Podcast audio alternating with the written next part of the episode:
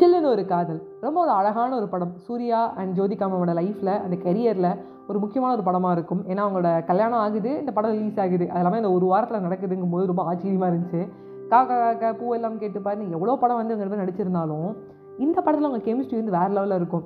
என்னடா லைஃப் என்ன ஆக போகுது? என்ன இந்த ஒரு மூமெண்ட் எப்படி இருக்க போகுது? அப்படிங்கிற மாதிரி இருக்கும் இந்த படம் பார்க்கும்போது. பூமிகா மேம் வேறு ஜோதிகா மேம் வந்து அவங்கள கூட்டிகிட்டு வந்துருவாங்க. என்னடா இது? சூர்யா சாரோட எக்ஸை இவங்களே அழிச்சிட்டு வந்திருக்காங்க. படத்தில் வந்து குந்தவி இந்த மாதிரி பண்ணியிருக்கவே கூடாதுப்பா அப்படின்னு நம்ம எல்லாரும் படத்தை பற்றி ஒரு ஒன் வீக் பேசுகிற அளவுக்கு இந்த படம் இருந்தது. ஸோ ஒரு அழகான ஒரு கேரக்டர் குந்தவை அப்படிங்கிறவங்களோட ஸ்டார்டிங்லேருந்து அவங்க தான் வந்து இந்த படத்தோட ஹீரோன்னு சொல்லலாம். எப்படி ஜோதிகாவை நீ ஹீரோன்னு சொல்கிறேன்னு கேட்டிங்கன்னா அவங்களோட ஸ்கூல் லைஃப்லேருந்து காலேஜ் லைஃப்லேருந்து அவங்க சின்ன வயசுலேருந்து என்ன பண்ணாங்க? எல்லாமே காத்திருப்பாங்க கட்டும்போது ரொம்ப அழகாகவும் கட்டியிருப்பாங்க. நான் தான் குந்தவி அப்படின்னு சொல்லிட்டு ஸ்டார்ட் பண்ணதாகட்டும் இந்த குட்டி பொண்ணு. அதுக்கப்புறம் அந்த காலேஜ் போன ஆனதுக்கப்புறம் சைட் அடிக்கிறதாகட்டும். அப்புறம் அவங்க ஃப்ரெண்ட்ஸ் ரெண்டு பேரும் லவ் லைஃப்பில் லவ் மேரேஜ் பண்ணிட்டு போயிடுவாங்க. இவங்களுக்கு மட்டும் லவ் லைஃப் வந்து அமையவே அமையாது. ஐயோ நான் மட்டும் ரொம்ப அன்லக்கி எனக்கு மட்டும் ஒரு லவ் கிடைக்கவே இல்லை அப்படின்னு சொல்லி ஃபீல் பண்ணுவாங்க.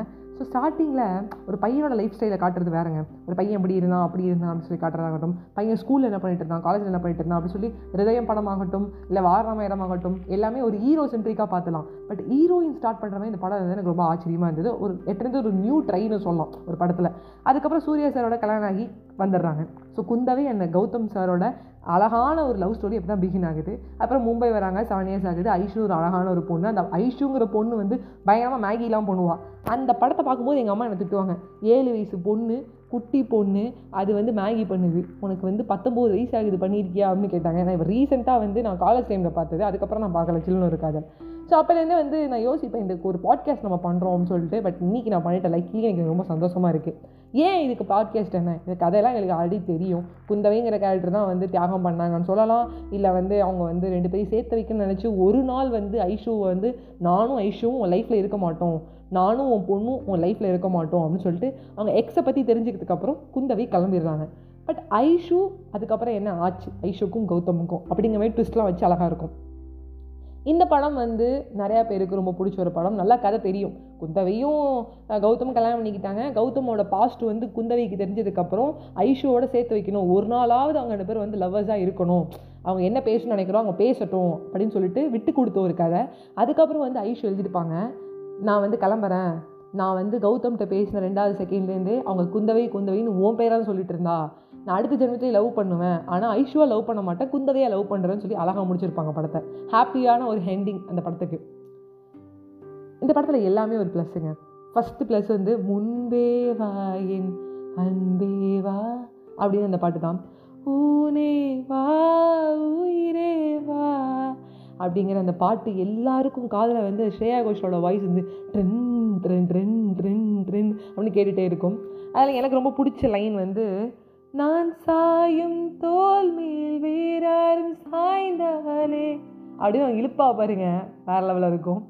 அப்படி சாஞ்சு அந்த பூமிகா மேமோட ஒரு கேரக்டர் அந்த ஸ்ரேயா கோஷலோட வாய்ஸு இன்னசென்ட் அது எல்லாமே நல்லாயிருக்கும் இந்த லைன்லேயே வந்து ப்ரூவ் பண்ணியிருப்பாங்க அவங்க இன்னசென்ஸு நான் நானா கேட்டே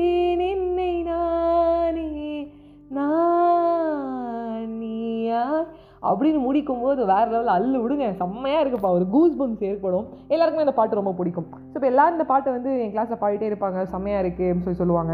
நாங்கள் வந்து இந்த படம் ரிலீஸ் ஆனதுக்கப்புறம் நாங்கள்லாம் வந்து என்ன ரொம்ப வருஷத்துக்கு அப்புறம் காலேஜ் டைம்லாம் கூட நான் பேசிகிட்டு இருந்தேன். சொன்னேன் காலேஜ் டைமில் கூட பார்த்தீங்கன்னா ஏ செம்ம இல்லடி இந்த கேரக்டர் இந்த பூமிகா மேம் வந்து ஒரு இன்னசென்ட்ரி வேறு லெவலில் இருப்பாங்க அடி ஐஷுக்கும் கௌதமுக்கும் ஒரு அழகாக ஒரு எண்டிங் கொடுத்துருக்கலாம். அப்போலாம் அங்கே பேசிப்போம்.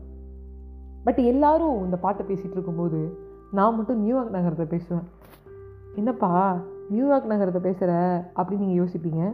எஸ் நான் நியூயார்க் நகரத்தை தான் பேசுவேன். ஏன்னா ஆறு வருஷம் டைரி எழுதாத ஒரு மனுஷன் ஏன்னா ஐஷுங்கிற கேரக்டர் வந்து லைஃப் விட்டு போயிட்டாங்க. எக்ஸ் போயாச்சு. இந்த லவ் பண்ண அவங்க போனதுக்கப்புறம் கல்யாணம் பண்ணிக்கிட்டாங்க. கல்யாணம் பண்ணதுக்கப்புறம் அவங்க டைரி எழுதுனே அவங்களுக்கு தோணல. ஆனால் தன்னோட ஒய்ஃபான குந்தவியை விட்டுட்டு போகும்போது தான் அவங்களுக்கு எழுதணும்னு தோணியிருக்கு. அந்த கௌதம்பர் அந்த கேரக்டருக்கு உங்கள் அப்பா என்னை லவ் பண்ணுறாராடி அப்படின்னு சொல்லும்போது ஐஷு வந்து சொல்லுவான் அந்த குழந்த அப்பா உன்னை லவ் தான் பண்ணுறாரு நீ தான் அப்பாவை வந்து லவ் பண்ணல. நீ பொய் சொல்கிற அப்படிங்கிற மாதிரி சொல்லியிருக்கோம். அப்போ வந்து கௌதம் டைரி கொடுத்து சொல்லுவான். ஆறு வருஷம் ஆச்சு நான் டைரி எழுது.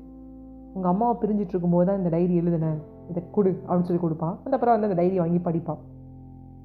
நியூயார்க் நகரம் உறங்கும். நேரம் தனிமை அடர்ந்தது. பனியும் படர்ந்தது. கப்பல் இறங்கியே காற்றும் கரையில் நடந்தது. அப்படின்னு ஸ்டார்ட் ஆகி அவங்களோட தனிமையை வந்து இந்த பாட்டில் சொல்லியிருப்பாங்க.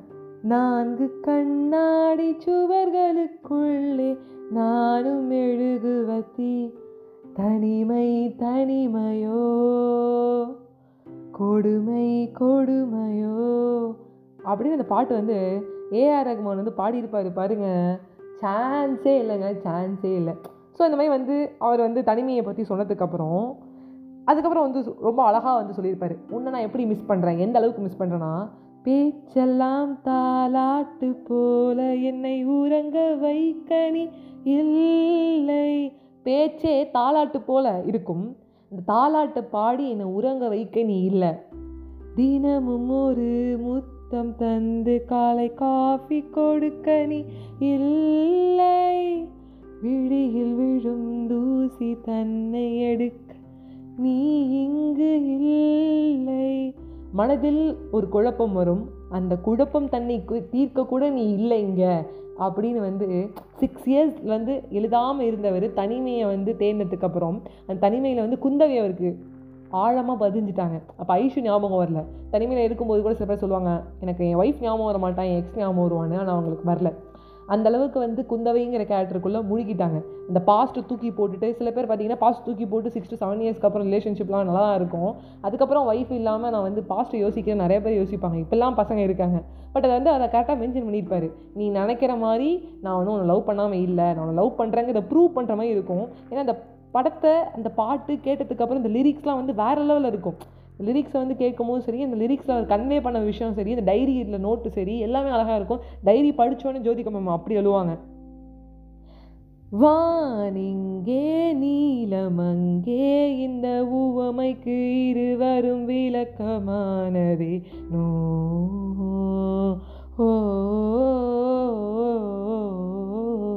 அப்படின்னு இழுத்துப்பாரு நம்ம ஏஆர் ரஹ்மான் லாஸ்ட்டாக பார்த்தீங்கன்னா லிரிக்ஸோட ஒரு லைன் ஒரு அழகான ஒரு லைன் லிரிக்ஸில் வந்து எத்தனையோ லைன் நல்லா இருந்தாலும் இந்த லைன் எனக்கு ரொம்ப பிடிக்கும்.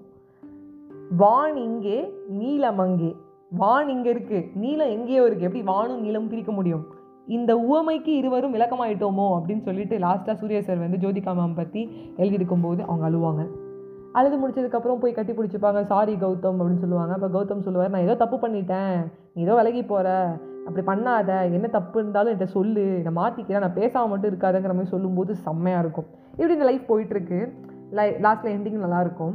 இந்த படத்தில் வந்து எல்லாருமே சொன்னது என்னென்னா ஐஷுவை வந்து வறுத்து தழிச்சிரும் ஏன்னா ஐஷு என்ன சொல்லியிருப்பாங்கன்னா உன்னோட நூறு வயசு வரைக்கும் வாழணும் கௌதம். உன்னோட நூறு வருஷம் வாழணும் கௌதம். நான் கூட இருக்கணும் கௌதம். அப்படின்னு இருப்பாங்க. நான் பாதியிலே போயிட்டேன் நீ பாதியிலே போயிட்டே நீ பாதியிலே போயிட்டேன்னு அவங்கள வந்து குறை சொல்லிகிட்டே இருப்போம். பட் பூமிக்காங்கிற கேரக்டர் அந்த ஐஷு ரோல் எடுத்து பண்ணவங்க கல்யாணமே பண்ணிக்கல கடைசி வரைக்கும். இந்த சிக்ஸ் இயர்ஸ்க்கு அப்புறம் வரும்போது அவங்க சிங்கிளாக தான் இருந்திருக்காங்க. அவங்களோட ஆட்டிடியூட் எல்லாமே சேஞ்ச் ஆகிருக்கும் பட் அவங்க சிங்கிளாக தான் இருந்திருக்காங்க. பட் நம்மளோட கௌதம் தான் மூவ் ஆன் ஆகியிருக்காரு அப்படிங்கிறத புரிஞ்சுக்கோங்க. இவங்க மூணு பேரோட யார் லவ் வந்து கெத்துன்னு கேட்டிங்கன்னா ஃபஸ்ட்டு வந்து குந்தவி. ஏன்னா தன்னோட ஹஸ்பண்ட் அந்த லவ் பண்ணியிருக்காரு. அந்த எக்ஸோட அவங்க ஒரு நாளாவது வந்து இருந்திருக்கலாம் வாழ்ந்திருக்கலாம்னு சொல்லும்போது அதை விட்டு கொடுக்குற ஒரு தன்மை வந்து இந்த குந்தவைங்கிறவங்களுக்கு இருக்குது அழுக வந்தாலும் என் புருஷனை வந்து விட்டு கொடுக்குறேன். என் புருஷனும் அந்த பொண்ணு ஒரு நாளாக சேர்ந்து இருக்கணும் அப்படின்னு சொல்கிறாங்க ரெண்டாவது பூமிகா மேம் அந்த ஐஷுங்கிற கேரக்டரு பிரித்து அவங்க அப்பா அழிச்சிட்டு போனதுக்கப்புறம் கூட சிக்ஸ் இயர்ஸ் வந்து கல்யாணம் பண்ணிக்கல. மூவ் ஆன் ஆகலை. அப்படியே தான் இருக்கான் அவள் திரும்பி வரும்போது அவள் ஜோதிகா மேம் சொல்லுவாங்க நான் கௌதமோட ஒய்ஃப்னு சொல்லுவாங்க. அப்போ நான் யார்? அப்படின்னு சொல்லி ஒரு மாதிரி வந்து ஆட்டிடியூடாக கேட்டிருப்பாங்க. லாஸ்ட்டாக தான் நம்மளுடைய கௌதம். புரியுது. அவங்க சித்தப்பா வந்து சொன்னார். மரண படிக்கையில் வந்து என்னை வந்து ஒரு பொண்ணு பார்த்துருக்கேன் அவன் பேர் குந்தவை கல்யாணம் பண்ணிக்கோன்னு சொல்லிட்டு கல்யாணம் பண்ணிட்டு அப்படியே போயிட்டாரு. ஜாலியாக தான் இருக்கும் அவர் லைஃபு ஸ்டார்டிங் வந்து அந்த சீன் வந்து மும்பையில் காட்டும்போது அவங்க மூணு பேர் வந்து அப்படி சொல்லி வந்து விசில் அடிச்சுட்டே பேசிப்பாங்க மூணு பேரும். அது நல்லா இருக்கும் அவர் லைஃப் மூவ் ஆகிட்டாரு பட் இந்த ஐஷுங்கிற கேரக்டரு கஷ்டப்பட்டதாகட்டும் இல்லை குந்தவைங்கிறது கஷ்டப்பட்டதாகட்டும் அதாங்க. காதல் பண்ணலாம் பசங்க தான் கெத்து பசங்க தான் எல்லாம் அப்படின்னு சொல்லுவாங்க. பட் உண்மையாக சொல்கிறேன் அந்த காதலோட வழி பொண்ணுங்களுக்கும் இருக்குது அப்படிங்கிறத இந்த படத்துலேருந்து குந்தவை அண்ட் ஐஷு கிட்டே நம்ம தெரிஞ்சுக்கலாம் லாஸ்ட் பட் நாட் லீஸ்ட் இது எனக்கு ரொம்ப சந்தோஷமான ஒரு விஷயம். நான் படத்தை பற்றி பேசிட்டே இருக்கும்போது காலேஜ் டைமில் வந்து ஒரு பொண்ணு அவளை சவுண்டு சவுண்டுன்னு கூப்பிட்றேன் சௌந்தர்யா சௌந்தர்யா சொன்னால் உனக்கு ஒரு விஷயம் தெரியுமா வச்சான் அப்படின்னா சொல்லடி என்ன? அப்படின்னு. தெலுங்குல வந்து குந்தவை ரோல் இருக்குல்ல அதாவது நம்ம ஜோதிகா மேமுக்கு தமிழில் குந்தவைன்னு சொல்லுவோம்.